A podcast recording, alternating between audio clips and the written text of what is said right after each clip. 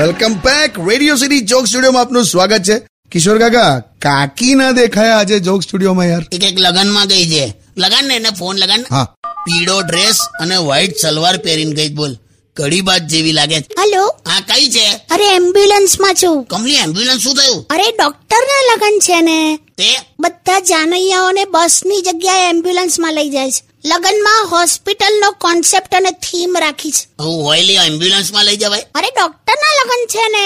Hospital ના મેદાનમાં જ લગન રાખ્યા છે ફોટોગ્રાફર ને તો જોરદાર થીમ મળી ગઈ હો, મજા આવશે ફોટોગ્રાફર છે જ નહીં આ સ્ટેજ ની પાસે એક્સરે મશીન મૂક્યા છે. બોલો બધા એક્સરે પડાવવાના છે અરે આવું કેવું લે અરે ડોક્ટર ના લગન છે ને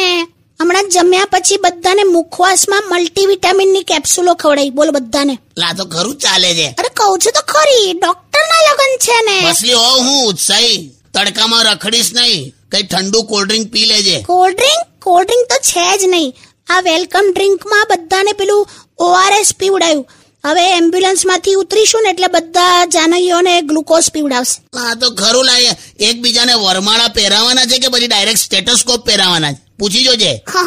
એવું જ લાગે છે મને તો ચલો મૂકું છું ઓકે મારે છે ને હજુ પેલા સિસ્ટર ને તૈયાર પણ કરવાની છે કોની સિસ્ટર લા અરે સિસ્ટર એટલે છોકરી જેના લગન છે એટલે છોકરો પણ પોતાની વાઈફ ને સિસ્ટર કહે છે ઓબ્વિયસલી ડોક્ટર ના લગન છે ને હાલી મૂક હવે બહુ ચલાય ત્યાં ડોક્ટર ના લગન છે ડોક્ટર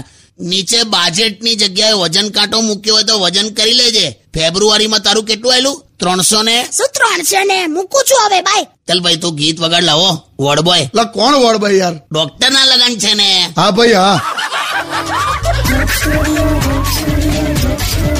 Only on